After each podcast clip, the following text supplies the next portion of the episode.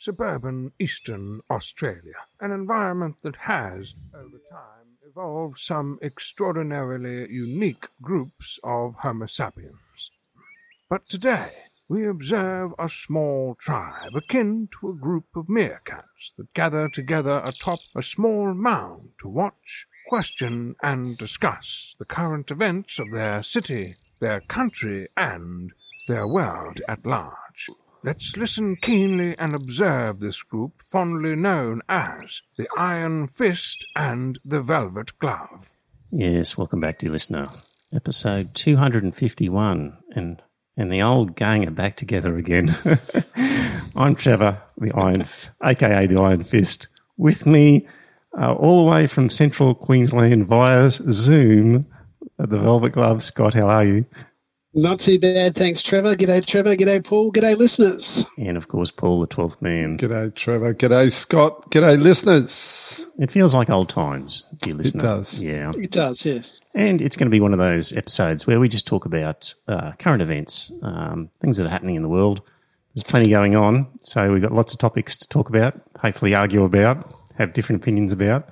Uh, so we'll get on to that. But first, a little indulgence. I had my Anzac Day podcast last on Saturday, and uh, I was very happy with it. I got some lovely uh, feedback and comments. So to the people who did send their feedback, thank you very much, much appreciated. And Scott, um, you told me something interesting. Do you want to tell the listener, or?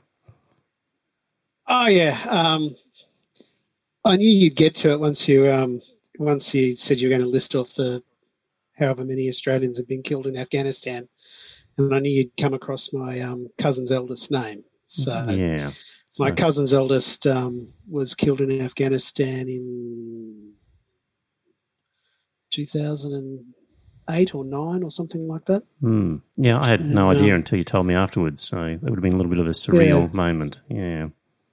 Hmm. Uh, it was because I well, I knew it was coming once you'd actually said what you were going to talk about. So yeah, yeah. but um, yeah, that was a. Uh, I remember when it ha- happened, it was a hell of a shock to all of us because it was. Um, it really brought it home Hmm. what the Australian soldiers were actually doing, and it brought it right home into our lounge room, and even my dad, who doesn't really like um, my cousin's mother, he even said to me, he says, "Well, it uh, brings it close to home, doesn't it?" So, you know, which is um, it was a very brutal thing, but um, anyway, it's, it's he's been gone quite a few years now, so Yeah. So anyway, he was only 21 when he died. Mm, yep, that is so young. So, dear listener, um, agitate for next year. If you, you know, ring up your local RSL and talk to them about the ceremony. And um, and I've been banging on about them for years, and so it was actually quite a cathartic experience to do my own. And um, and so we'll have to do another one next year of some sort. So, right. So one of the things that was mentioned. so. Mm. Just uh, one of the things we mentioned, or I mentioned in that podcast, was uh, Afghanistan and about the war. And I've got in the show notes uh, a link to some articles which basically explains how our leaders, our politicians, have for years told a story where they said, We're making strong progress, good things are happening in Afghanistan, we can see a light at the end of the tunnel, it's not all in vain. Yet, thanks to stuff that's come out from WikiLeaks and published in the Washington Post, we know that behind the scenes, the politicians knew and were saying quite the opposite. So, um, so I'll just read a little bit from this article. After a three-year legal battle, the Washington Post in t- December 2019 secured formerly top-secret U.S. government information about the Afghanistan war, collected for an internal review called Lessons Learned. It contains interviews with hundreds of military leaders, diplomats, aid workers, and Afghan officials. And their account of the war violently contradicts with what the US government um, and various allies were saying. And the key revelations are that behind the scenes, consensus was that the war was not well managed. There was no strategy, no real plan, no real knowledge of who the enemy was. What started as retaliation for 9 11 to fight Al Qaeda soon became muddled. Within six months, Al Qaeda's leaders had been captured, killed, or had fled.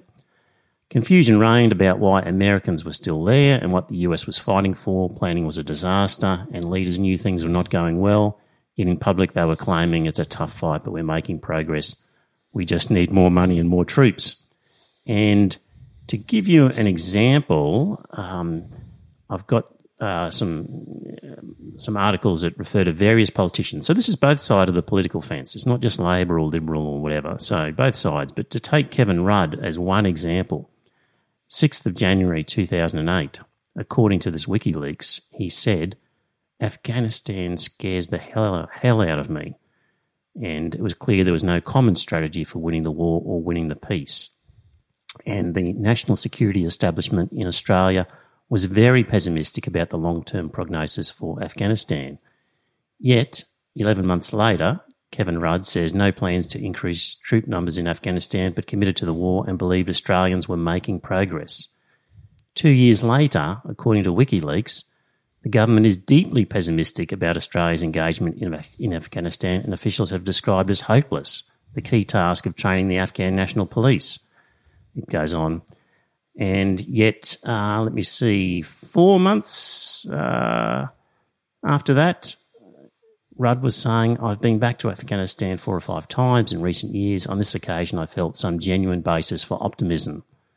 Blah, blah, blah. Like what they were saying to us in public was just completely different mm. to what they were saying in private. Yeah, particularly the promises they were making about, you know, all the great things they were going to do for the people of Afghanistan. Now, mm. For me, that was the big disappointment was how how easily they walked away from all those grand promises that they made to the actual people, you know, who were suffering on the mm. ground, the ordinary people of mm. Afghanistan, particularly women and girls, of course. I can remember when Rudd was campaigning and he was saying, we should be out of Iraq, but Af- Afghanistan is a good war. We should be in that one. And he never explained why. I could mm. never get it, but I, I have this distinct memory of him saying, oh, Afghanistan's different. That's a good one. We, we, you know, that's acceptable. We should be there. And but don't you think if if you if you accepted that the reason for being there was to help the country, you know, drag itself out of the the, the, the pits of that, feudalism and that know, wasn't the reason. Tradition and religion. But that wasn't the reason. That wasn't the reason they went there. The, the reason the, the reason the reason they originally went there was to was to take out Osama bin Laden. That's right. Who mm. was being Qaeda. Who was being protected by Al Qaeda. That was the original reason for the invasion of Afghanistan. Mm. Now, like Trevor has just said, within six months, the Al Qaeda leadership were all no, the um, Taliban leadership were all incarcerated or dead, and the Al Qaeda leadership had been basically routed, except they they well they fled stuffed up. Yeah the Yanks, well, the Yanks didn't want to put ground troops in. The Yanks wanted to rely on air attacks and blah blah blah blah blah. And there was one operation where they had bombed the hell out of a whole range of caves and that sort of stuff. And had they have committed ground forces, they would have liquidated Osama bin Laden within that first six months. Instead, he got away, and it was until eight or nine years later that they finally got him. Mm. You know, it's ridiculous that you go in with this attitude that says we can rely on someone else to do the groundwork for us. That's not the case. What you've got to do is you've got to go in boots and all. You've got to go in. You've got to fix it, and then you've got to get out. There's, they no didn't fix, want to get out. No fixing in these whatever countries. reason you, they you, wanted to stay, they wanted to stay a, there. You leave a power vacuum, and who fills it? Do you suspect well, Scott has missed his calling if you look at Afghanistan, if you look at Afghanistan before the Soviet Union invaded it, mm. it was actually quite a modern, progressive country. Mm. The Soviet Union invaded it. I can't remember what the reason was, but they did invade it, and they were the ones that fucked it up because the Soviet Union went in. It, they got bogged down in a war that they couldn't win, mm. and the result was that Al Qaeda and all those uh, mobs took over. It had a nominally Marxist government for a while there, And I think the Soviet Yeah. Union came in at his invitation because perhaps he was losing control or he needed their help to consolidate his position. But anyway, uh, there was a Marxist government in power at the time. Anyway, we'd been there a long time, and it's cost us a We've lot of been young there far lives. too long now. Yeah, so let's get Yeah, out. we've been there for 18 years, so I think it is time to. And- I think it is time to draw a line under it and that sort of stuff. Ironically, it's one of the I'm things very that glad my cousin doesn't listen to this podcast. it's it's one of the things that Trump sort of talks about, as in America should be getting out of these places. It's the Mm. one thing that I can agree with him on if he actually follows through with with some of the talk that he, he comes out with. So, Yeah. yeah, But don't you feel a little bit sad for the, the all all the ordinary Afghan people that are going to be let down, hugely let down, having had their hopes raised by you know these what we now know as empty promises. Uh, you know, everyone's just going to walk away and say, "Oh, sorry, too hard," and it'll go back to a, a bigger shithole than it is at the moment.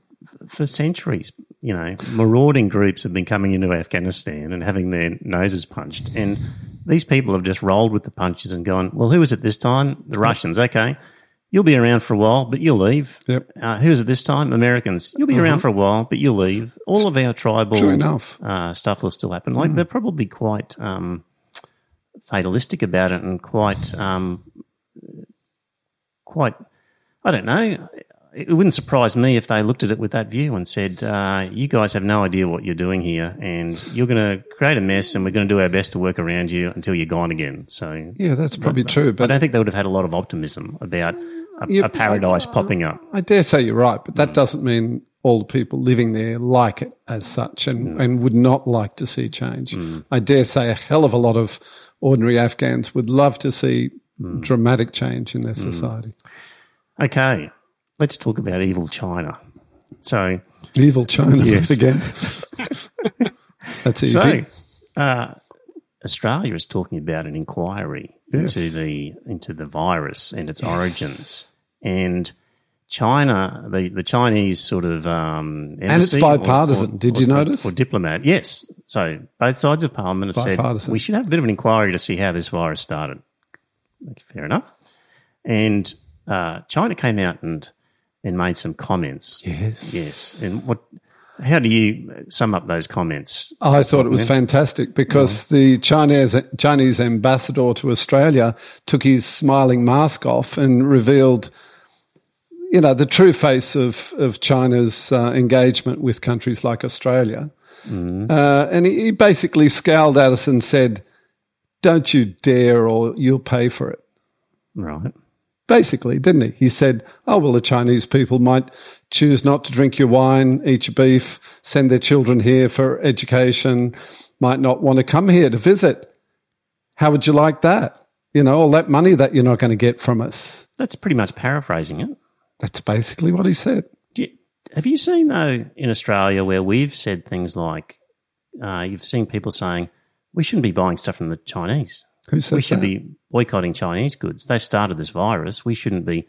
We shouldn't be buying um, Chinese products in retaliation for starting the virus. Who's been saying that? Not social media? You haven't seen Oh, social media, yeah, but saying things like that. yeah, but that's not exactly this on the same level as say, you know, government officials saying things like that. And I haven't heard anybody at that level talking like that. No, I think the Australian, both Marise Payne, who I thought conducted herself very well on this issue, and surprise, surprise, uh, Senator Wong was actually uh, correct on this one. I thought and uh, supported the government line. So, full marks. Let me play devil's advocate. Okay, to you and and Scott is is really at at one level his his comments were strictly limited to well if you have an inquiry the Chinese people may decide that they're angry and will not support your businesses so he never said the Ch- the Chinese government is going to do anything that's right. but what he said was, if you really piss off Chinese people, they may decide we're not going to come here anymore. He assumed to speak on behalf of the ordinary Chinese consumer. Yeah, but at one level, he's just saying it's up to you guys. But if you want to act like pricks, then uh, you might find Chinese don't want to come.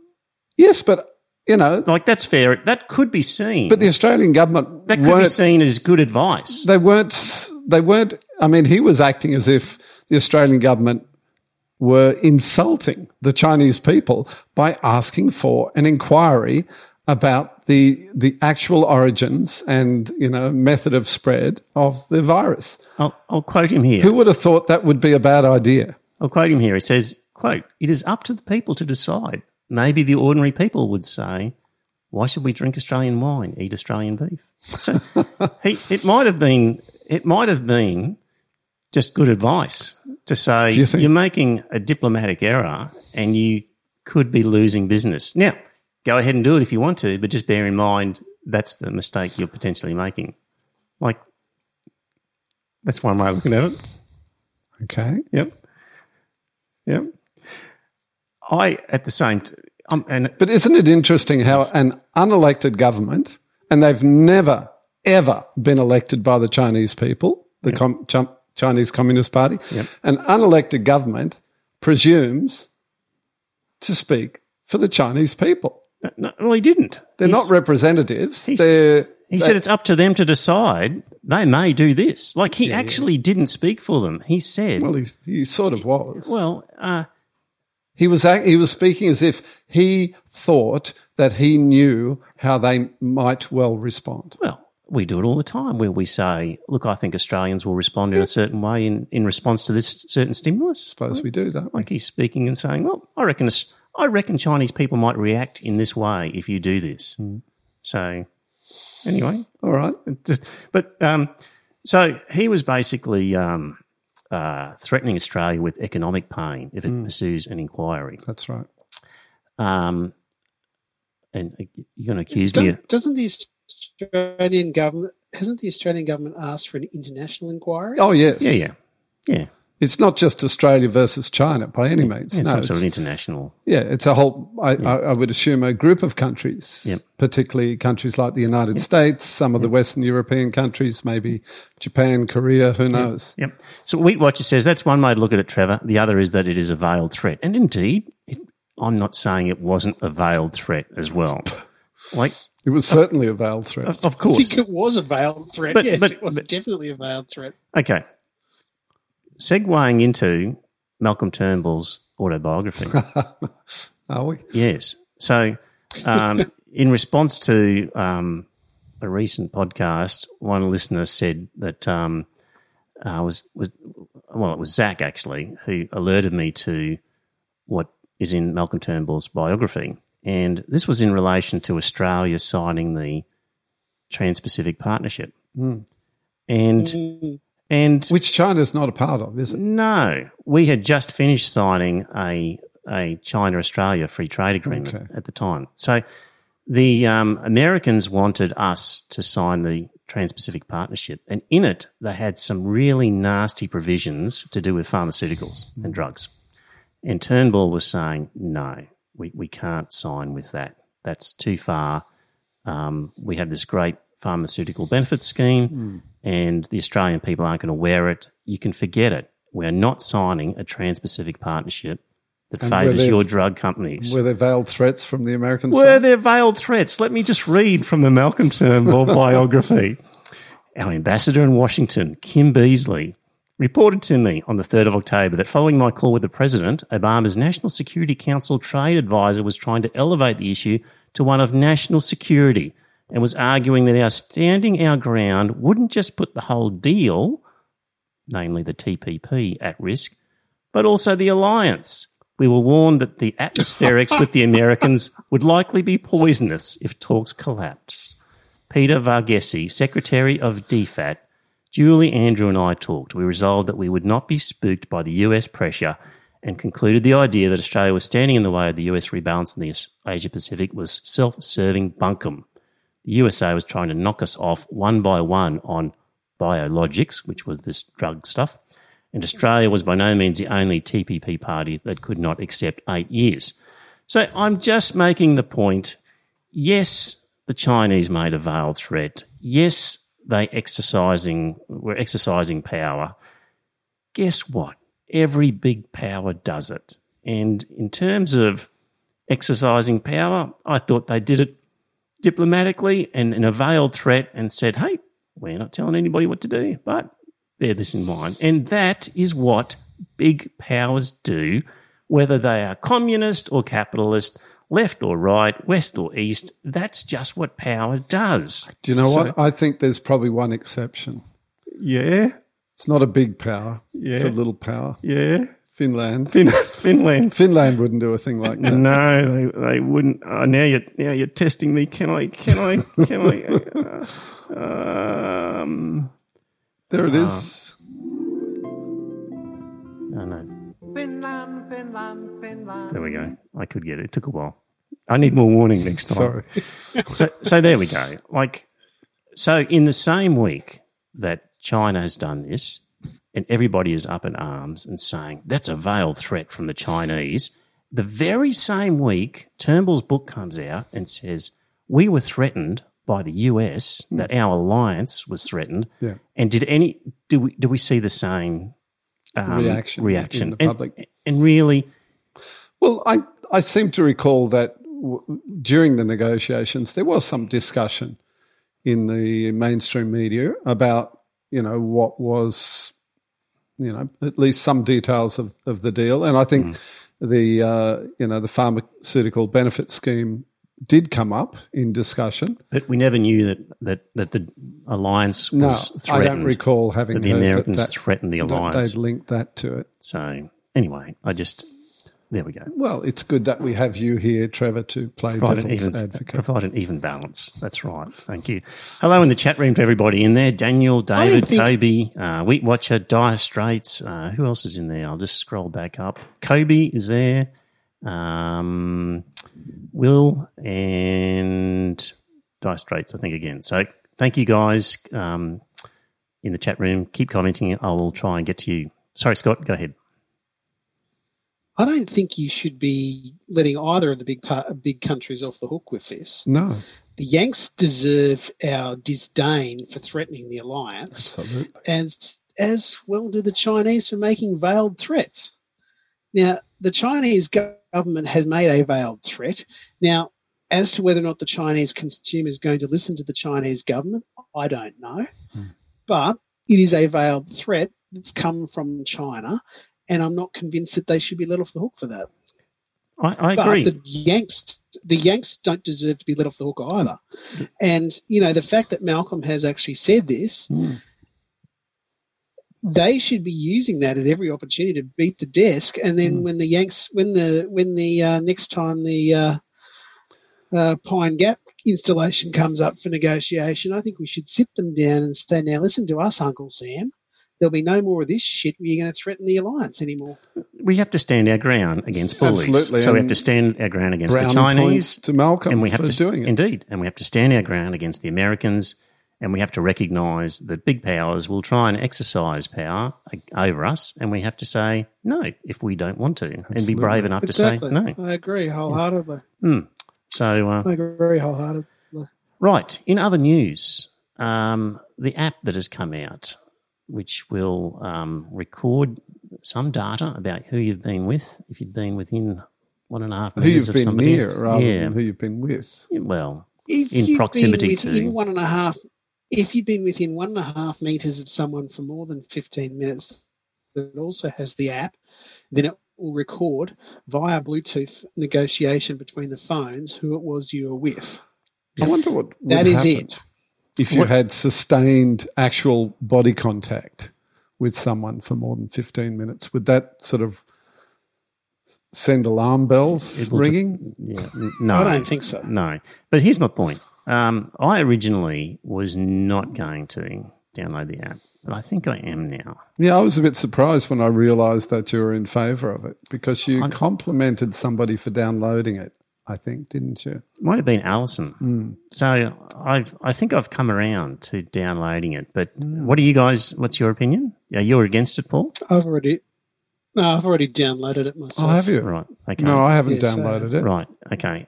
I thought I've could- got a bit of an easy out now because I've heard I have an Apple phone. I've heard Apple phones don't operate the app very well for some reason. I haven't heard Well, that. th- that's a problem with the Bluetooth and that sort of Yeah. stuff just But I- sitting in the background. I am I am philosophically opposed to you know letting the government into my phone. I have to say.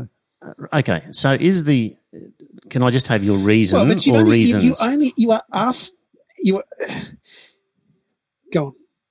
what what? So what is your reason or reasons? My reason is because I'm a, a lover of liberty and I like to think that the government doesn't have something on me Okay, all the time, you know, watching me or monitoring me or anything. And I know it's for a good reason and a good purpose.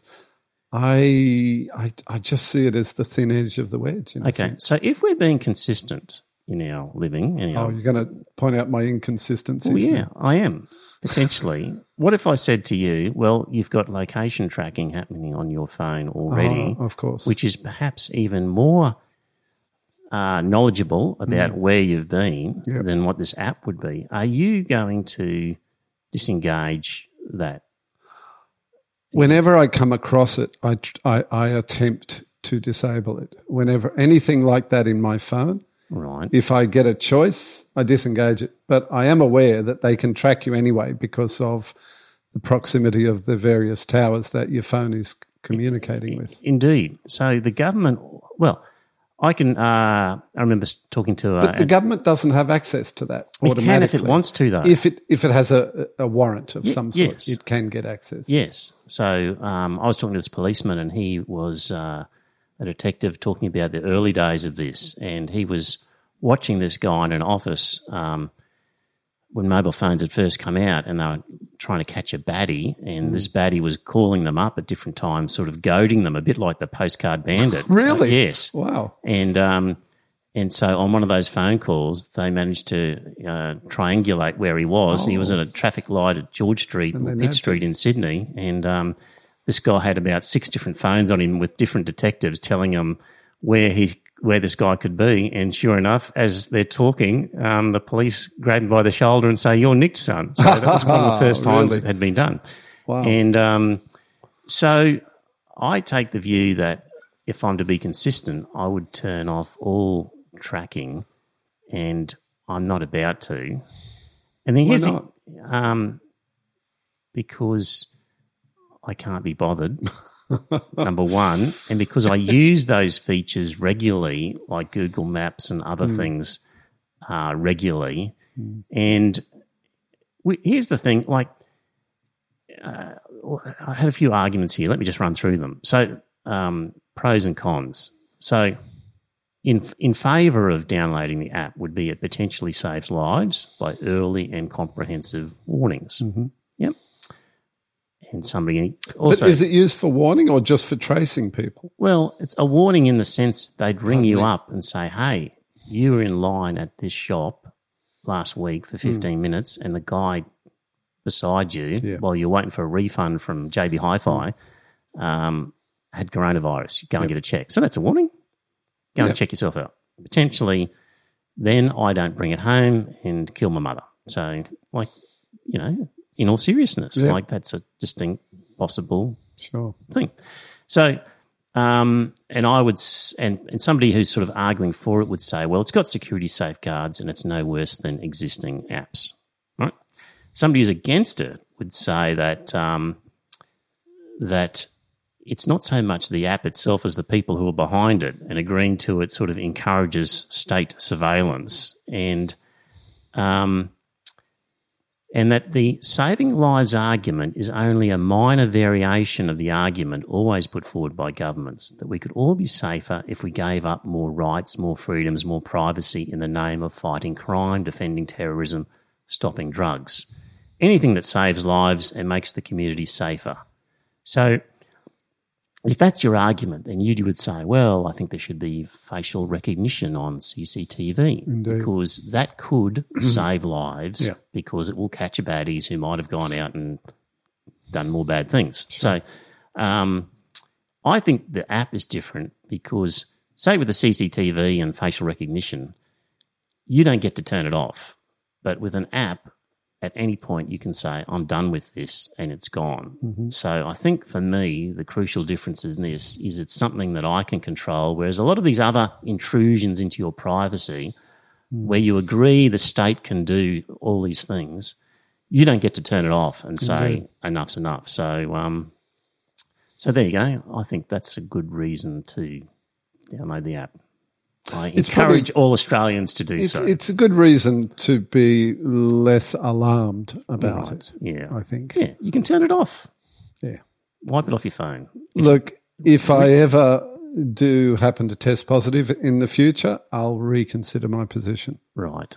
You know, if I had actually tested positive, I would probably say, yeah, I probably should do it just because, you know, I might be endangering other people. Yeah. Karen in the chat room says, surely you only have to look at China and its authoritarian and social credit score to figure out why the 12th man doesn't like it. So in China, Absolutely. we've discussed where uh, the social credit scores runs off mobile phones and you can look down the street and identify people with a poor score. Social surveillance is insane Yeah. in the big cities, at least. Yes. So the difference is they can't turn it off. No, Yeah. they don't get a choice. And The the, government doesn't ask them either. Yeah. Doesn't say, please. That's right. They just do it. Yes. So there we go. Right. Um, tell me in the chat room who's who is not downloading the app and who is. Just uh, Hughes downloaded it. Daniel had, uh, Daniel agrees with Karen. Um, interested to see who's for and who's against in the chat room. There's 16 of you there. Let's get some answers. um, JobKeeper.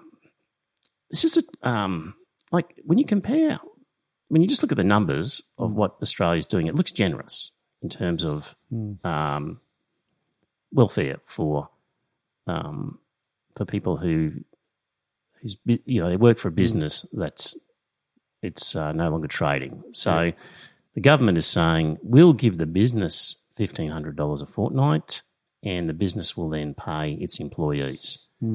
But the problem is that it's in arrears. That's right. So a business has to And it didn't sound like that when they announced it. It sounded like the government was, as you say, giving them the money and then they passed the money on to the employees.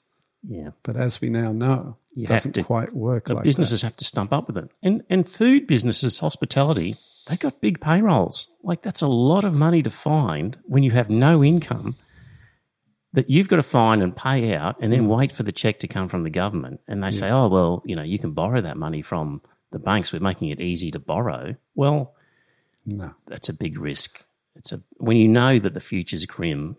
I, I just think there If you were running a small business, I wouldn't. You wouldn't do it, would you? You wouldn't want to go further into hock. I, only in really small businesses, mum and dad with one or two employees, um, that um, uh, that you would do it. But some of these big businesses, uh, where you've got a substantial payroll, you couldn't do it. So uh, I think a lot of people won't end up on JobKeeper and they'll end up on JobSeeker. So, Scott, any thoughts on that one? Is it not as attractive as it seemed at first blush? Well, it's not as attractive as it seems. I I don't think there's any doubt about that.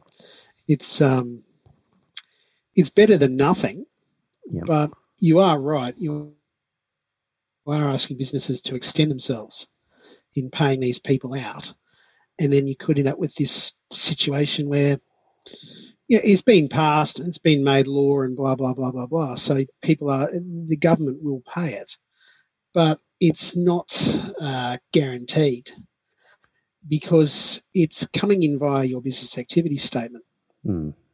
which means that it's not actually a cash payment to you. It is a reduction of the debt that you owe the government. Oh, really? So, It's yeah, just a credit, not a cash payment as such. that's right. That's right. Oh, I didn't know that. Hmm. So it comes off your PAYG, which is deducted. You know, the PAYG that's deducted from your employees' salaries every week, fortnight, or month. That's what's reduced by the JobKeeper payment. Hmm. Yeah, it's So- interesting. We've chosen a different method to the UK. So in the UK, Mm-hmm. they've got a generous scheme, but the government is paying directly to individuals, Oh, and it's it? not going through businesses. So Seems Mat- to me that's Mat- a better idea. Matthias, Which should probably be a M- Mathias Cormann said, "Oh, we do things differently in Australia. We're not. We're going to do things the way we need to do them." But I think that's proven to be a fatal flaw in the scheme of things. If they wanted people to have the cash in their pockets so that they could spend it, wouldn't it be better just to pay direct to the individual? yeah, yeah. So, Because they can have do it, just But- like but, they know- do. The ATO pays your, your the tax refund or whatever. Yeah. They can do it just as easily. Yeah, I don't know. See, one of it's it's uh, administratively simpler to give it to employees and say, "You guys work it out and you distribute." And you Hmm. Oh, just to send, employers, yeah, Hmm. and you just send us a BAS statement with a summary of what you've done, rather than us have to do all the hard yards. Hmm, perhaps. So, but I think that's why they did it. But I think it's then become ineffective Hmm. the way they've done it. So, or they should have at least done it uh, not in arrears and, and in advance, if anything. So, hmm. Right. Um, What they could have done was they could have actually they could have actually said to your employer that you can reduce what you're paying your wages, you can reduce what you're paying your staff by fifteen hundred dollars a fortnight, because the government's going to stump that up.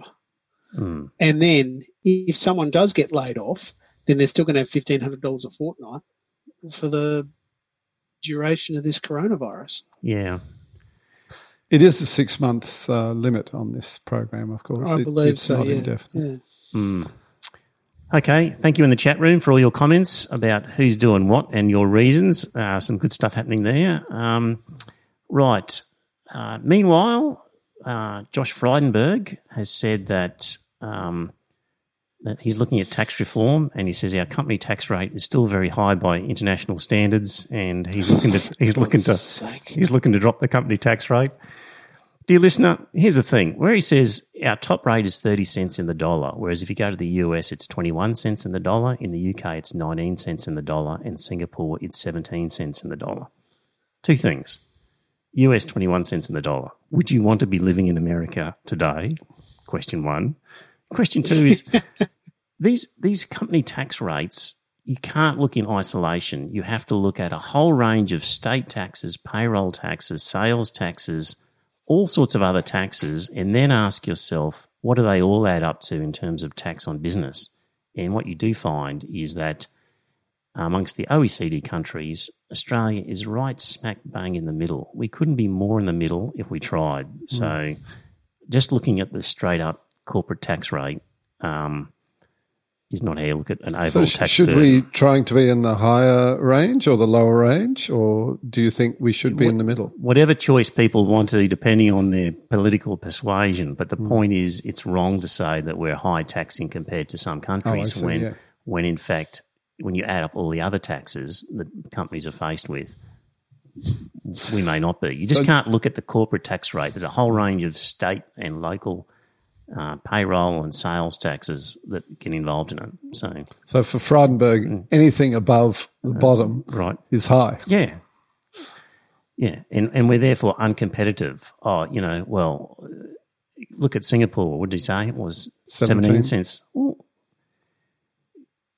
Commonwealth Bank, National Australia Bank, you're not, they're not going to Singapore. They can't up and leave and go. And if they could, No, they can't. if a company could, they've already gone. Like they've already gone. Indeed. So it's a race to the bottom if you are going to start setting your tax rates based on what other people are doing. Um, anyway, that's that. What's actually necessary? What, what's actually necessary is for the Western governments to sit down and frame a reasonable tax rate and apply it across their whole countries, so that we can stop this Stop. bloody nonsense of uh, what's the word I'm looking for? Where they're shopping for the lowest tax rate. You know, you've got this garbage that you've got Ireland's got a low tax rate, so you end up paying profits that Apple generates in Australia Tax get paid over to Ireland. Exactly. But Yeah. we can't even do that in Australia amongst the states because we had, I can remember when Virgin set up its headquarters in Queensland and there was a bidding war going Yes. on by the different states as to how much um, They were- credits they were going to going to give give to Virgin uh, to to, to Virgin. make that in- state their home. in, in terms of, I think, straight out handouts Mm. and also um, um, special exemptions from different levies and taxes that the state levies. So even amongst Australian states, Scott, we can't reach agreement on that. Like, was the I know Was that. it BT and at the that- time? that- that was been. BT was at the time. Yep. But you know, it's just it's one of those things that's a pie in the sky, hopeless bloody dream. But we are dreamers because we run a podcast. So, you know, yes, dreamers with no think it would be- responsibility. it would be preferable if you could Yes. get them all together to exactly. If you could get them all, if you could get them all to sit down and work it out, then you'd probably be able to do away with all this garbage. And I honestly believe, and I've said this numerous times before, so I apologise to the dear listener. We've got to give the tax office a decent set of teeth when it comes to transfer pricing because it is hmm. absolutely ridiculous right now that Apple makes however much money in Australia but pays very little income tax. Yep. And if you look at what they've done, they have transferred most of their profits offshore to Ireland, Singapore, and then back home to America. That's right. Here's the thing, though, like with the shock doctrine, when when there's a shock to the system, in the past, the neoliberal elements have introduced neoliberal ideas. So they've they've lowered taxes and to stimulate growth and all sorts of things. And and we are seeing now a clear situation where more money is uh, needed, and and people are really in a mood where they're recognizing these companies are just falling over, and we, the community, are supporting them. Like this is the time when you could put forward ideas like that, but we don't hear anything from the left. There's no mm. there's no operation by the left to take advantage of this moment and say, well, we want some more leftish policies, thanks. Which part of the left would you Well- expect that to come from? Well, you would have hoped the Labor Party. They're not really. Well, you are starting to. You are. In- starting thank you. to You're, see- you're right. You're dead right. You are. s- The you Greens, are maybe. starting the to Greens, who, with whom you agree you- with more than any other party on on on on vote catcher or whatever it's called. Yes, that party, Paul. Yes. Yeah, yeah, that one. Sorry, Scott. What were you saying? Sorry. Well, I was just saying that there has been some movement by the shadow treasurer, whose name just escapes me. Jim Chalmers, is it? Could be something like that. Sounds like it. Yeah. Hmm. Jim Chalmers. Has he? Yes. Has Um, he? he's the bloke that was educated. In, he, he has actually started to say some stuff that reminds the Liberal Party that uh, they weren't very bipartisan when Rudd was taking on the GFC. And he's also said that we've got to have a conversation about what sort of country we want post COVID 19. If that sort of conversation can get started, and if we can start telling the churches and everything else that they can go and get fucked, Mhm. then we might actually have a chance of building something decent after this. Just briefly, I'll divert to the churches because uh, Pa- Cardinal Pell was interviewed post his Oh. acquittal. Jesus Christ! And he was asked- drugs. He was asked, "Does the ABC's role in your persecution concern you?" This is from Andrew Bolt, and his response was, "Yes, it does, because I mean it's partly financed by Catholic taxes." The ABC. Catholic taxes. So, so Cardinal Pell is complaining about the treatment he got from the ABC because it's partly funded by Catholic taxes. The words Catholic and taxes don't go together. They don't fit together because they don't pay taxes, except for the average, you know, Catholic worker. But Yep, in terms of the Catholics, indeed, they don't pay tax. indeed. Yep. Hey, um, it's really hard to work out the truth out there, isn't it? So there was a little, um, little bit on our messenger group with Was uh, this afternoon where he was querying a Belgium's death rate per Which is quite high. which was it? quite high. And he was going, well, what's going on here? Yeah. Trying to work it out. It's And the way they count. and I came across uh, an article which um, which basically said that um, uh, in Belgium uh, they count deaths at nursing homes even if there was not a confirmed infection. So they just say, "I died in a nursing home, COVID nineteen. Really? Yeah, So it's interesting, and you, you have to ask why would they do that? Bloody hell! but then you know it's um, it's unlike other countries. So when you're looking at these statistics and these graphs comparing countries, you really have to ask yourself, how are they counting them? Like it's so hard to find the truth. Is it only Belgium that does that? Is it- well, it, just said unlike many other countries, Yeah. and there's a link there. So maybe there are some that do and some Mm. that don't. But um, but when you're looking at these graphs uh, and you think, oh well, how many deaths? Well, let's make it fair. Deaths per hundred of thousand in the population. Uh, that'll even things out. But then if they're counting them completely differently, then you've got no chance. And I came across, maybe was came across it about New York, where um, so what they've said is since the start of the coronavirus outbreak in March, um, 27,000 New Yorkers have died, which is 20,900 more than would usually have died in the same period at the same time of year. Oh, okay. And as of Sunday, they had attributed 16,673 deaths to the coronavirus. So that basically leaves about 4,000 extra deaths unaccounted for. Yes. So, um, so it's on the face of it, New York probably has been underreporting its um, COVID nineteen deaths because the sums don't add up. There's 14 4,200 people whose deaths have not been captured, uh, and you could only assume the most likely assumption is that they were deaths by coronavirus. There we go. So yes, so when you see statistics and graphs, um, bear in mind that there are lies, damn lies, and statistics. Indeed. right? And they'll probably be analysing these numbers for years after all this is yep. passed. Yeah, it's going to keep statisticians um, Keep well in a job. paid. That's right. Well, I was talking to the better half tonight, and he said that, um, and I've been reading this too and listening to it on CoronaCast every day. You've got this situation that they are finding that this disease causes more and more problems other than just the lungs. It goes into the liver, the kidneys, the brain, all that sort of shit. Mm. This is going to linger for a good couple of decades Hmm. before those who were infected end up dropping off the perch Hmm. it's a very cruel disease. Yeah. The other thing is, it's really hard to make up a vaccine. Like we It may is, yeah, we it's may not get a incredibly difficult. vaccine for this. Exactly. Indeed. It's it's not That's just a real something that you can just knock up a vaccine. Like it's not No. it's not easily done and it's not assured that we will actually have one. Oh, really? Yeah. Oh, I wasn't aware of that. I, No. I knew it would probably take a It's while. not even. A sh- it's not even. A sh- it's not even. it's a not sure. even. A sh- it's not even assured that if you get a vaccine, that it's going to create the right sort of antibodies and that sort of thing Oh, too. really? Hmm.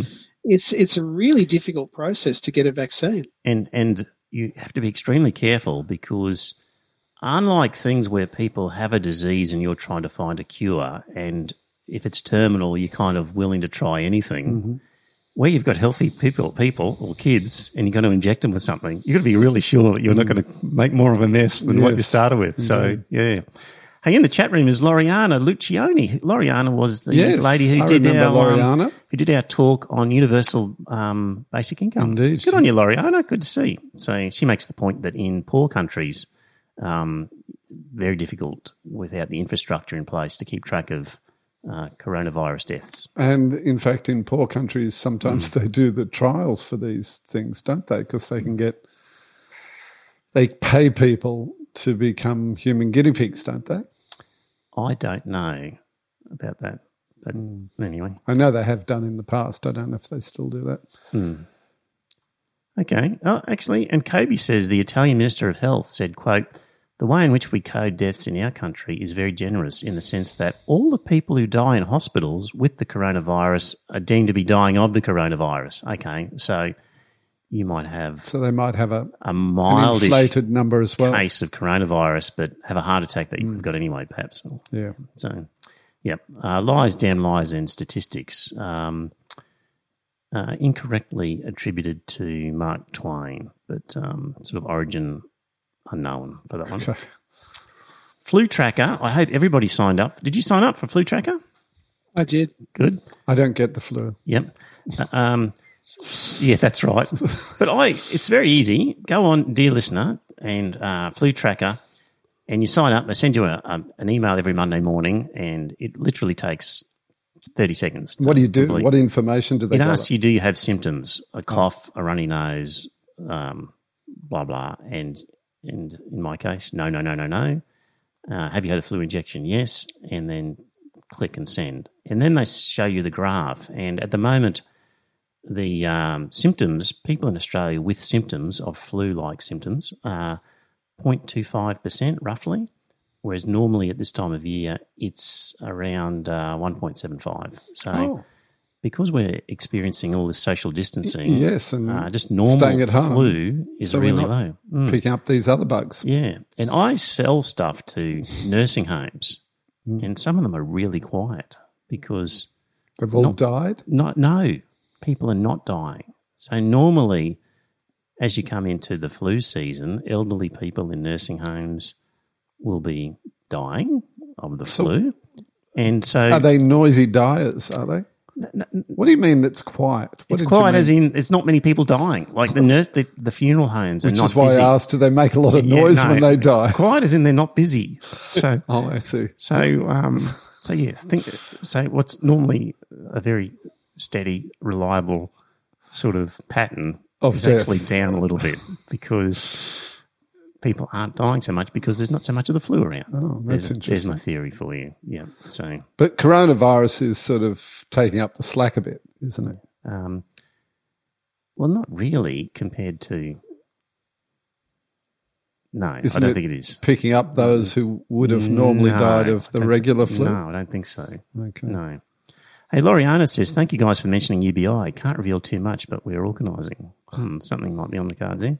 So maybe Loriana will have to, we'll have to get it back on and talk about what um, Steven Hail said about UBI. Who's Steven Hail? He was the uh, modern monetary uh, theorist who, Oh.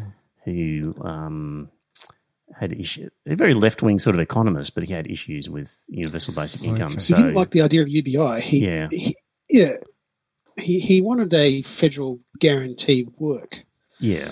but he didn't like the idea of a universal basic income. Yeah. So, Loriana, have a chat to him as well. Right. Um, let me see. Twelfth man, you're a big one for freedom of speech. Absolutely. Right.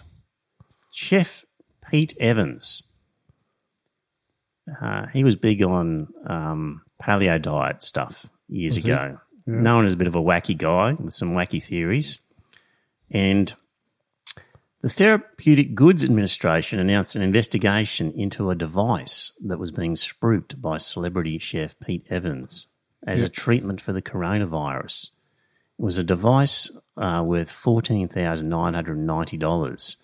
Uh, and Evans, in an Instagram video since taken down, discusses the BioCharger NG, a hybrid subtle energy revitalization platform which claims to optimize and improve potential health, wellness, and athletic performance. Uh, it's listed under the lifestyle lifestyle products section of Evans' website and claims to replicate light frequencies, harmonics, pulsed electromagnetic fields, and voltage that are found in nature. Indeed. And he said he used the device most days, claimed it could help with the coronavirus. So he ended up being fined. Well, A, 12th man, should somebody be allowed to speak in such a way? Does freedom of speech mean that a guy like that should be able to say those things on the internet? Absolutely. Right. If a guy like that, when you say a guy like that, any any person hmm should be allowed to express their sincere opinion about anything, shouldn't they? Not if it's It's going to lead to. If, not if it's going to lead to death and injury. Do we know it's going to lead to death and injury? it's If, if we sincere opinion all, suspect that it could, There's a voice in my head. right? Scott, chime in. you think he should not be allowed to? he should not be allowed to say that sort of nonsense because this guy is selling something. It's where is it uh, listed on his website?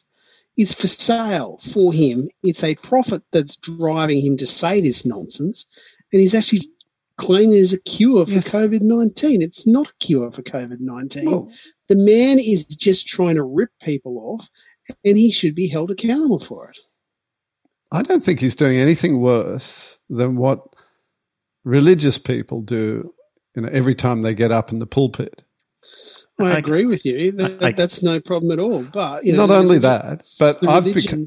Yeah, sorry, Scott, to talk over you. I've become aware since, right. since we've been in isolation. I've noticed in my Facebook feed uh, an amazing volume of, you know, not only religious mumbo jumbo, but, you know, these sort of new agey sort of stuff, you know, people who've got, you know, the answer to all your problems and your. You've got new age friends on your Facebook feed, No. right?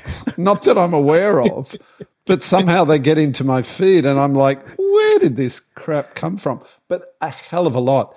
And, you know, people, you know, people sell all kinds of shonky stuff and, and no worse than Pete Evans, I have to say. Okay, And, and yet nobody's jumping up and down about them. And they're out there and there's thousands of them, you know? right, okay. So Can- why, why just Pete Evans? Uh, okay. Well, it's it's a topic of the day because so you're calling for consistency, is what you're saying. If you're going to do that for Pete Evans, Well, I, d- I don't think any of them should be censored as such. well, then you're not calling. Okay, so your consistency with a view that they should not be. None of them No, should be. but I think But but should you should he be fined? no, but he should be challenged But but to produce evidence for his fancy device. what if you? But he's So he shouldn't even be fined because it, No. subsequently turns out he's been fined twenty five thousand two hundred dollars That much for the false claims. Wow, So you think that's not right? I don't You because be- you know people people claim every every week, probably every day, some of them, that if you you know uh, commit your life to a certain sky fairy, you're going to get eternal life. For goodness sake, not just a cure for COVID nineteen. You're going to live forever in some kind of storybook paradise. Can You I- know, why don't they get fined? Okay. If if somebody produces a faulty toaster that burns a house down, Mm-hmm. should they be fined? Um, the man, yeah, the manufacturer, the distributor, I suppose, um, should be held to account in We don't some way. know it's going to hurt somebody. The faulty toaster. Yeah, we, we we don't know, but it's there's a chance that it could. So you know, it might just uh, blow up and fizzle out, but it might also But burn might burn someone's house down. So we can't be sure. But That's should right. we fine somebody for a faulty toaster? Well, a faulty toaster is a definite uh, health hazard. Absolutely. Well, people would argue Pete Evans is a health hazard. Well, I, I think statistically, you'd you'd be hard pressed to to get you know the number of fingers on one hand of victims of a device like Well, that. well, what about anti vaxxers? So we hear stories about people who believe what anti vaxxers say and their kids end up with a serious disease that causes, if not death, a, s- a serious impairment. So, um, Absolutely. um, what about anti vaxxers who we know could genuinely. A, a, a high a high probability that Yes. someone will be seriously ill or die. Should Agreed. we should we ban anti-vaxxers from promoting their beliefs? No, I still think they should be allowed to express their beliefs uh, because it has to be free speech. Only works if it's free for everybody. It does. You can't pick and choose who free speech is for, and inevitably you're going to hear things you don't like. That's just the price you pay to have the wonderful benefits of free speech, which are numerous. There you have it out there. For those of you new to the podcast who haven't heard the libertarian views of, of the And 12th it's man, got it's- nothing to do with libertarianism. It's to do with freedom. It's to do with democracy. It's to do with social progress, intellectual uh, expansion. You know, all the all the benefits that come from people being able to uh, honestly express a sincerely held belief or opinion.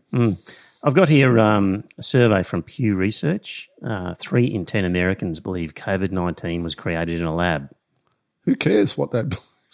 I mean, that's just public opinion. Yeah, I'm just saying it's just a matter of interest that if you walk down the street in America, three out of 10 would think it was created in a lab. And I, it doesn't say, but I guess that if you ask them where was the lab located, they would say Wuhan Of in course. China.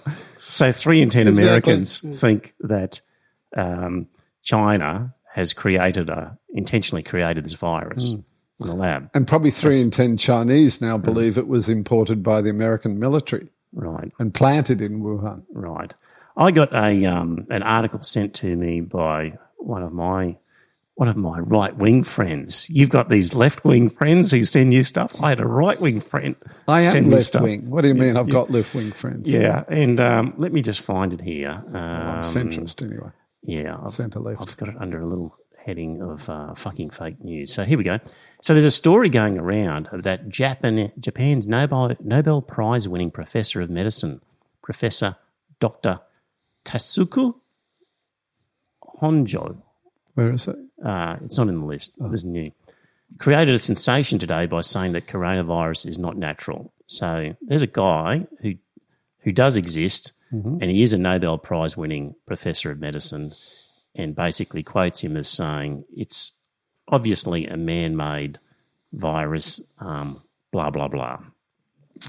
And uh, I got sent that by a friend, and I thought, yeah, the way this is talking, and I haven't heard this anywhere else, this just smells fishy. So, quick Google search on some sort of fact checking websites. Dear listener, I want to tell you about Snopes. Have you ever heard of Snopes? It's a very good website. I've checked it out a lot of times. Yeah. Yeah. So if you get something um, in your inbox or your Facebook feed and you think that looks a bit dodgy, I don't know if that's true. Uh, go to Snopes and run a search on there, and they often are able to um, basically call out things that are bunkum.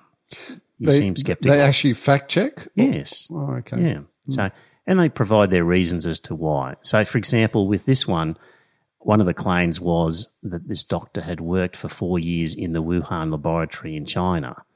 But when you look at his CV in uh, at the university that he works in in Japan, it says he's worked there full time for the last X number of years. So he wasn't working in Wuhan at all. A bunch of other things um, that they give you the reasons why you would say, um, So there you go. Free speech is working well, because not everybody does it though. And even really smart, intelligent people can be hoodwinked by these things. And, and it was can. shared 10,000 times. And three in 10 Americans think that China has created Mm-hmm. this virus when the scientific evidence is no, uh, if it was synthetically created, there would be markers that would, would clearly indicate that. And that's not the case here. So, so what we've got is a build-up of hatred against China on top of all the other reasons why people don't like China that is false and it's dangerous. I think these things are dangerous. Uh, look, free speech doesn't make people smart, Trevor. Mm. It just gives them the opportunity to know things that they wouldn't have otherwise known. Mm. Okay. You know, uh, Yep.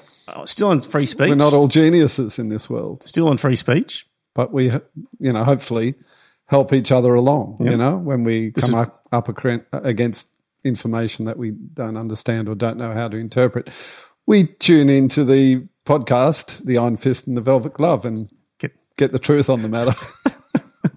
Here's another one for you, dear listener.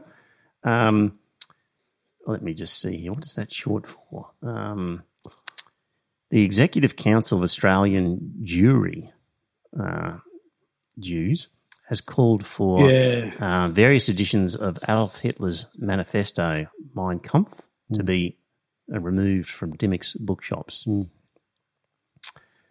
What do you think, Twelfth Man?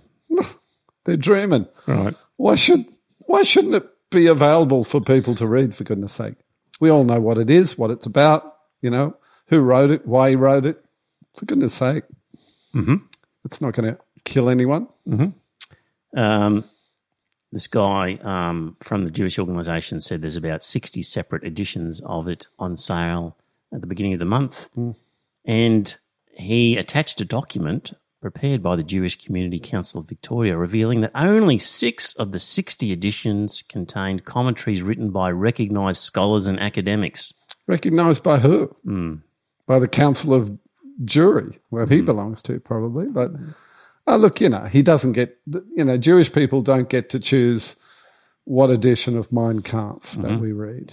Some of the editions seem to really glorify the Nazi ideology and almost promote white supremacism anti Semitism and other racist idol- ideologies in the sort of commentary uh, and ana- analysis section of it. So I'm okay with Mein Kampf being reproduced. I'm not so sure where there's an incitement to racism and and hatred. It's it's In- in the text. It's built into No, the no, but this is in addition to the Oh. text. so this is in But these are- these is- these by are the, the by the- additional commentary. yes, particular editions where which incite hatred of Jewish people. yeah, and promote um, Well, for goodness sake, the Quran does that, Yes. and that hasn't been banned. yes, yeah, maybe know? it should be Maybe the Bible should be banned. yes, If you know, if we're going to be consistent, yes, yep. Because in the Bible there were commands to, you know, commit uh, genocide, weren't there? Let me try and think. So I was really dead set against Pete Evans promoting fanciful ideas that could be harmful to people. Um, well, actually, probably with his machine, it was never going to harm somebody because, uh, it's all well, yeah. unless they actually hook themselves up to his machine instead of going and getting proper medical advice at a hospital. That Yeah. that would be the only reason somebody could be hurt. It's probably more likely they're just going to be hurt in their hip pocket. Yeah. Mm. Tricky one, some of these. the hazy line, Scott. so, so, you don't, so you don't want Yeah, Pete but Evans he's actually fined? he's actually made. I do. he's actually made he's made he, he has made some sales of this unit, hasn't he? Mm. That's what he's in business Yeah, for. I, you, you should be fined for selling shonky products or services. You should be fined. But where do you draw the line, for goodness sake? You know, we still drive around in motor vehicles, and they kill Mm. more people than Pete Evans' machine is ever going to kill. Yeah, well, you know what you're going to get. Well, you know what you're going to get with Pete Evans' Mm. machine. Absolutely In sweet. in the chat room, Martin Featherstone says, "Book burning. What could go wrong?" Yes. Good point. well, you know, if there's a flyer or a book handed out in the Queen Street Mall that says, "Hey, everybody, gather together down at um, at Broadbeach because we're going to bash up the Lebanese guys who are there." Um, That's direct incitement. Indeed. So there is a point where you can say stop that publication. So it's you really have to look at the wording and how how much it is an incitement of violence, and then say no, that, that's gone too far. I think even Mm. us free speech advocates Yes. agree that direct Yep. incitement to violence is unacceptable. yes, yes, because and that's what was happening to some extent with the uh, in Sydney with Cronulla Beach and stuff. So Yes, indeed. right, okay. Um, how are we going for time? What are we up to? We're Uh, up to eight thirty-eight. Uh, about an hour and seven. Okay. Have you guys heard of Dr. Jereth Kok? So, Yeah, this afternoon. mm, so five years ago, abortion became legal in Victoria, Australia. Uh, allows people to undergo the procedure without compelling doctors to perform it. Medical professionals who are morally opposed to abortion may refuse. Um, they are obligated under the law to advise women where to go instead. And the answer can't be uh, go to hell. The patient has to be referred to another doctor, one who can help her. So, in this environment, we've got a guy um, called uh, Dr. Jereth Kok, who is a medical practitioner. And um, let me just see here. He, on some social media outlets, said things like, I get a request for abortion referral about once every three or four months. I tell the women politely that it is against my moral principles to advise on this issue, and they need to find someone else to help them. In a few instances, I have attempted to talk them out of it. Yes, I'm breaking Victoria's new abortion laws, but I don't give a stuff. I'm not going to soil my conscience by being complicit in the slaughter of children. And another Facebook commentator reminded Kok of the dangers of back alley abortions, and the doctor gleefully ran with it, saying that if a woman dies in a quack abortionist's table, quote, that's exactly what she deserved for trying to kill her own child. Wow. He who lives by the sword shall perish by the sword. Um, Except So- they don't use swords for performing. Well, he said there, if I have a three month old baby, if someone snuck in his room with a knife and tried to kill him, but accidentally slipped over and stabbed themselves through the heart, that would What? be exactly what they deserve. Wow, So pretty tough stuff. nasty Um, piece of work, isn't he? Yes. So, um, what uh, now? He's been, I think he's been deregistered. It's I think, or at least they tried. The medical board was trying to um, deregister him. Um, uh, yes, the medical board of Australia stripped Dr. Jereth Kok of his right to practice medicine, um, which this month, and it, they upheld the suspension. So I don't know for how long it goes on. so. What were the grounds for endorse to endorse or call for violence and or genocide towards racial and religious groups? Um, How does that fit? Um, well, uh, Medical Board of Australia stripped Dr. Jereth Kok of his right to practice medicine after he appeared to, quote, endorse or call for violence. Um, Did he call for violence or endorse violence? um, and or genocide towards racial or religious groups. Maybe there were some other things he said. I don't know. But this is one where the Rational Society have said, see this guy, this Dr. Jereth Kok? See the way he's making these nasty comments? That's why we don't want a religious discrimination bill. Because a religious discrimination bill will give guys like this uh, open slather to Legal grounds to discriminate. to say, well, to say nasty things, basically. And I think it's a risky argument for the rationalists and the atheists and the Don't Divide Us campaign to to sort of take this issue as a key one. I don't think the general public is going to necessarily come along with this. I think they're going to say, freedom of speech. If somebody hears that and is still stupid enough to want to go and see Doctor Kok, then let them. Like, uh, I tend to agree that he should be able to say whatever he wants to say, and people should be free to choose not to choose him as their doctor. Yeah. Surely, I think it's not a good one to choose as a as a as a thing to run with. And they got some traction in the Australian, I think, where um, they got some quotes about it. So I just say, be careful. Uh, don't divide us campaign. You should be concentrating on the aspects of the religious discrimination bill that make it really easy for religious groups to hire and fire based on religion. Mm-hmm. Employment discrimination is what Australians will say that's not fair. I don't want a gay math teacher sacked. A volunteer at a Red Cross op shop should not be sacked for being the wrong religion. A a nurse or a carer or a cleaner in a nursing home should not be sacked for being the wrong religion. Hmm. They're the ones that Australians are going to say that's not on. That bill is not on. And if you but if you concentrate on free speech, you're going to have a lot of people saying, "Oh, "I'm not so sure about that." If that's what the bill says, oh, I'm okay with it. You're wasting your energy. You nail it down. Actually, well, I'll play a little bit of. Um, I wouldn't want to debate Martyn Iles on this. It would be a little bit tricky. It'd be a little bit uncomfortable. So let me let me play a little bit of what he had to say. All right, now I'm dealing with the case of a doctor, a Victorian general practitioner, Dr. Jereth Kok, a Christian man, who on the 22nd of August 2019 uh, was uh, suspended from practice, and he's not seen his patients since. So that's been eight months. You know, about a week ago, he lost an appeal against that with VCAT, the Victorian Civil and Administrative Appeals Tribunal, and it was an appeal to save his medical res- registration and his career. The board and VCAT claimed that the action was, quote, in the public interest. That was the basis for them taking this action against him.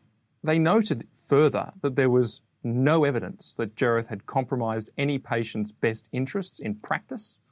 They actually noted that he had excellent character references. And they also noted that his conduct was in no way criminal or illegal. So here's the question What on earth has happened? What's he done? Well, using its investigative powers, the board had paid forensic experts to compile a dossier on Jereth's social ac- in- media activity and internet history over a period of more than a decade. Jereth was a vigorous participant in political debate and social commentary. His views would be characterized as conservative, his tone would be characterized as strong. Uh, he wrote concerning many matters, including areas relevant to medical practice like abortion, transgenderism, particularly in relation to, to the affirmative treatment model in children, LGBT matters, and the usual, you know, hot button controversies that we're all aware of. The board said that his posts were arguably denigrating on a simple reading of them, appearing to express certain views when read in isolation, and that they would arguably demean LGBTI people, arguably denigrate other practitioners like abortionists, arguably incite violence. They said patients may see them and reconsider their relationship with Jereth. They said that they were concerned about the level of respect he can bring to members of the medical profession. They said that the community may not be able to accept that he can provide respectful care. This despite the fact that Jereth could agree to remove posts and be careful about his tone in the future and was prepared to do so. He goes on. But anyway, I wrote to Martyn Iles and said, Do you want to come on and do a debate? We'll get somebody from the Rationalists. And um, and they knocked me back and said no. But Martyn Iles knocked you back. Mm, well, his spokesperson did then. so, but it would have been That's great a because I isn't it? actually think it would have been a tough one. I was I was ready to get Hugh Harris on again and Yeah. speak for the Rationalists. And was Hugh Meredith. willing to take him? Oh, on? Hugh will debate anybody. So, Good on you, Hugh. so um, uh, so anyway, Martin, if you're listening, uh, out of curiosity, um, we'll give you a fair go. I think you've got a half decent argument there on this I one. think he So, has too, um, to be honest. Yeah, it's. it's I think the yeah, I, I agree with you, Trevor. I think the Rationalist Society is well, there's, there's all of them. It's all fight over the wrong guy. there's a whole sort of group of uh, secular atheist rationalist groups, humanist groups who are all together on this. And I just say, pick this. That's not your strongest argument. No, Concentrate on other things. At this point, I just want to thank some of our recent patrons uh, who have come on board via Patreon in the months of March and April. Would be David Cox, Shane Ingram, Craig Ball, Kobe, LB, P. Slizzle, Shailene Martin, and Stephen Twigger, and recent um, people who have helped out via uh, direct donations in the um, PayPal would be uh, uh, Wayne Seaman, Jared Terry, and Obrad Puskarika. So thank you to the recent patrons. Thank you to the old patrons. Um, we've had a good run with patronage lately. Much appreciated. Now, uh, Michael Moore, podcaster, and he's got a podcast called Rumble. Should listen to it. It's really good. I've good never heard it. Yeah, uh, obviously documentary maker, and he has made a movie called Land of the Humans, and you can watch it for free on YouTube right now. And Scott, you haven't seen it yet, have you? I haven't seen it yet. No. Yeah. No. So, very interesting movie about renewable energy, and basically makes two points. I see that that the windmills and the solar panels that we're using for renewables chew up a huge amount of resources and create a lot of mining and other things that are really harmful, and they don't last forever. they don't last very long at all. Is what the point they made. Maybe twenty years. So there's a huge cost where you're basically needing to burn a lot of fossil fuel to make these things and causing a lot of environmental degradation along the way. And then the second point you made was that um, a lot of the environmental groups, particularly in America, seem to have been taken over by corporate interests and uh, the Koch brothers, for example, and others who have made contributions to these groups. And as a consequence, they're very much in favour of, and I can't remember the exact terminology, but it was like eco burning or sustainable oh. burning of some. It was, which was basically wood chip burning, yes. What do they call it? Biofuel, Bi- biofuel. That's it. So biofuel, and they which is just burning trees. basically wood chipping trees Yes. and burning the wood chips. And they're promoting it as a renewable resource. yes, And they've been, you know, literally just chopping down forests to chip the trees and feed them into these big furnaces yes. on the pretext that it's somehow environmentally friendly. Yes, because it's Crazy. renewable because you can, in theory, Grow the trees grow again. the trees again. But at the rate they're chopping them down, I just And not only that, but it's a carbon fuel and they're releasing CO2 into the atmosphere. Yes. Which seems to defeat the whole purpose of of the, of, of the whole push to get away from burning, you know, carbon based fuels. yes, and so of and not course- only that, if I if I can interrupt you, Trevor, he also they also in the film made the point that because they're unreliable, of course, you know, solar only works when the sun shines, wind only works when the wind blows. They're all they're invariably dependent on having a backup uh, power generator, yeah, which just which runs on something else, and usually gas or biofuels, you Yeah. know, so called. But what they also did was they showed a number of projects where politicians and business leaders from Elon Musk to all sorts of people were saying, look at this facility that we've built. It's all run on renewables. Biofuels. Meanwhile, they're clearly hooked up to the main power supply Yes. and even, you know, um, specific sort of um, green friendly rock concerts and other events where they were saying, hey, isn't it great? We're all We're running on this renewable power on here." renewable. And meanwhile, they walk around the back of the stage. They weren't. And, and there's a power cord leading to the main Yeah. mains power. mains power or, Yeah. or a diesel generator or something that actually works and is reliable Yeah. So and supplies enough power. Because the other point about Mm. solar and, and wind, of course, is they don't produce huge amounts of electricity.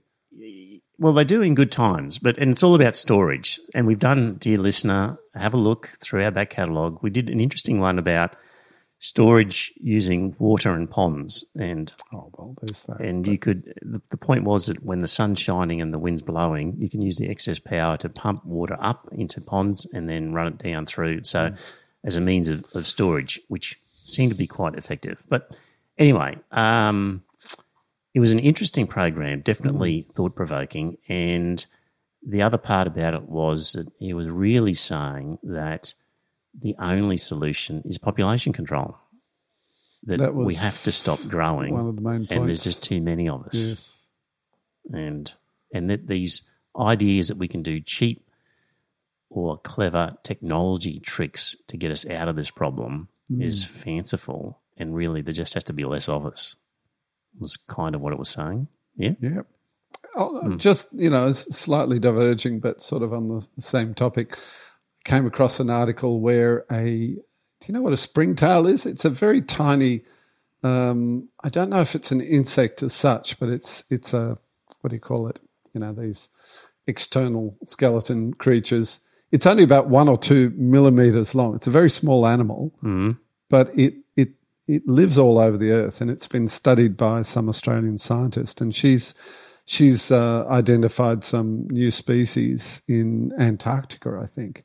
And she, she named one of them after Greta Thunberg. What a great idea. yeah, there you go. Yeah, That's good. So Greta's now got a tiny little Gret- Gretius Thunbergius or something like that. something It's like that. A Latin Gre- sort of Greta eye or something a like that. A Latin It's sort of the uh, yeah. um, working on that. Yep.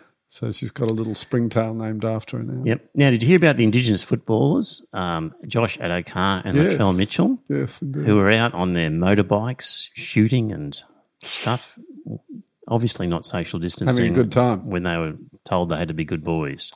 And But where's the harm, for goodness sake? They're out in the countryside somewhere. Mm. Who were they hurting? Who were they endangering? well, they were at one point photographed a group of about twelve of them, all Oh, hugging. each- 12 of them? Yes. Oh, I didn't realise there were that many in yes. the group. Yes.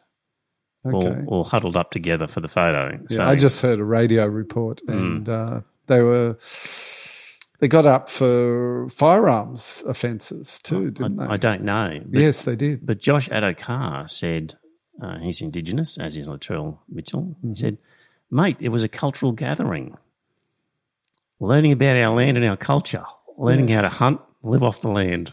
There you go. What about the funeral? Attended by something like 70 mourners in Queensland, which was given an- an exemption from the usual uh, crowd limits. You've, you've stolen my thunder because I was going to say, according to this author of this of the football article, he said, "What culture is that? Riding motorbikes without helmets and shooting twenty twos? And how exactly does the virus know to leave that culture alone? Uh, maybe somebody should make Addo-Carr aware weddings across the country have been cancelled because of social distancing laws, forbidding more than five people attending, or only 10 can gather at funerals. And I feel like writing Unless to the you're author- indigenous. Exactly. Because in, a, in Queensland, the um, chief health officer gave a special exemption for 80 people to attend a funeral of an Indigenous elder in Mackay. And the Queensland opposition, to their great credit, pointed out the Hmm. inconsistency. Yeah, indeed. And we don't often give them much credit for anything, do we? Yeah. So, no newspaper articles uh, admonishing those 80 people for gathering together in what was uh, an Indigenous cultural ceremony, no doubt. was. And um, meanwhile, two footballers on motorbikes participating in Indigenous culture. Yep. Uh, Well, there you go. there you go. No helmets. Yeah. Got to be indigenous, right? Look, we haven't even mentioned Trump and uh, and the cleaner cleaning fluids. Scott, you would have been across that one. Any thoughts on um, I on that? You haven't been thought he was swilling an Dettol, have you, Scott? No, I haven't. He's an absolute fucking moron. I mean, He was only being sarcastic. Come on, give him a he wasn't being slack. sarcastic. The guy was actually serious when he was first Yeah. when he was first asked about it. He was being quite serious when he said, "You know, we should look into this." Yes.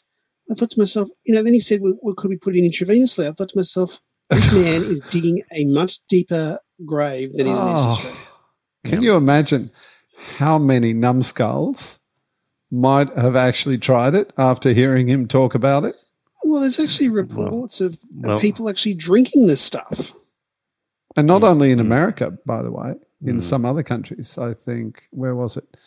I saw a, a news item, I think India or somewhere like that. So here's what he said.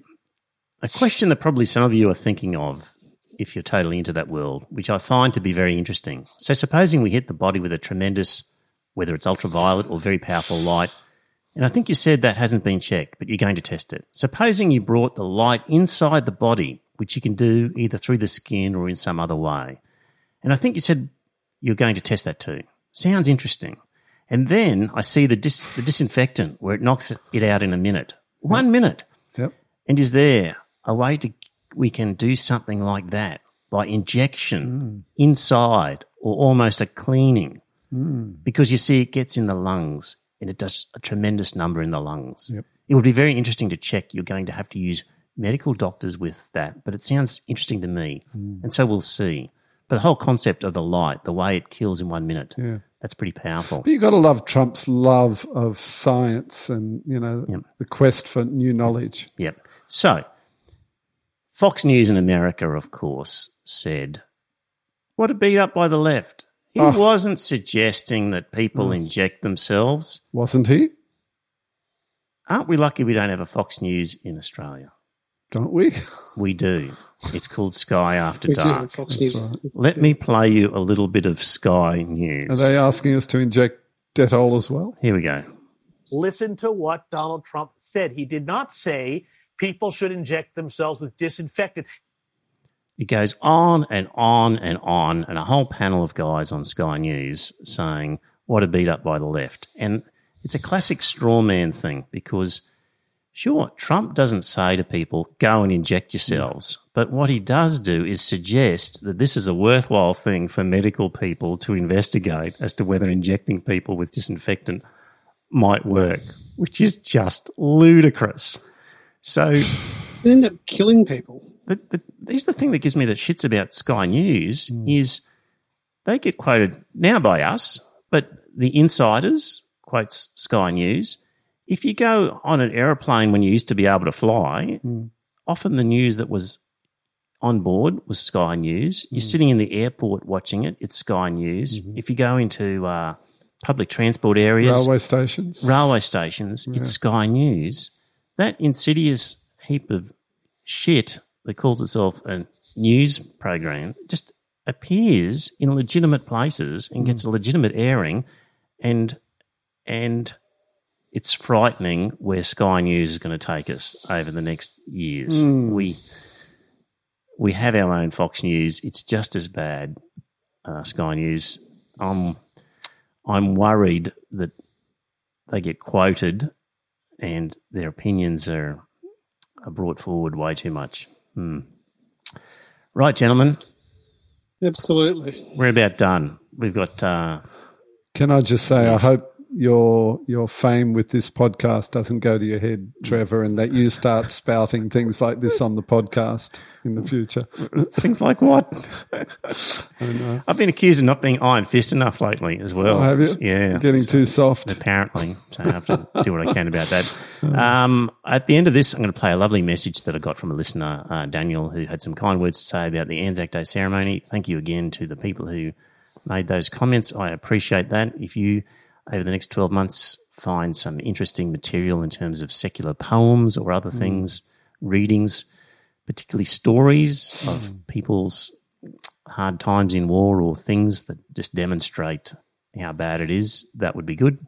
Send them to me. So, right, dear listener, thank you for your attention. Scott, good luck in central Queensland. Um, Thank you very much, Trevor. keep Trevor. up the good fight. Paul, thank you once again. Always a pleasure, Trevor. We'll be back next week. Bye for now. Cheers. Bye now. Bye, everyone. Hello, Trevor. Daniel here. Uh, it's Monday evening, uh, more than 48 hours after I listened to the Anzac Day ceremony episode that you did, and it, it's still moving me. It's been stuck in my head since then because it was so moving. It was so spot on. It was so personal on your part. I just want to say thank you for for creating it and for sharing so much of yourself. It was um, it was touching, and I'm not afraid to say that I choked up a little bit. Uh, thank you very much. Please keep up the good work with the podcast. I'm quite happy to be a supporter. Thank you. Bye. Well, dear listener, did you enjoy that episode of the podcast? If you did, I've got a favour to ask. Uh, first up, tell some friends. Let them know about the podcast.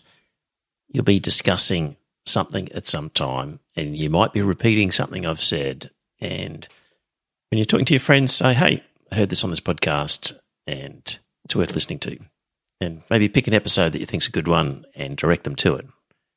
Like, grab their phone and go to their podcast app and search for Iron Fist Velvet Glove and subscribe on their behalf on their phone and uh, and just put the word out. The other thing is you could become a patron and support the show.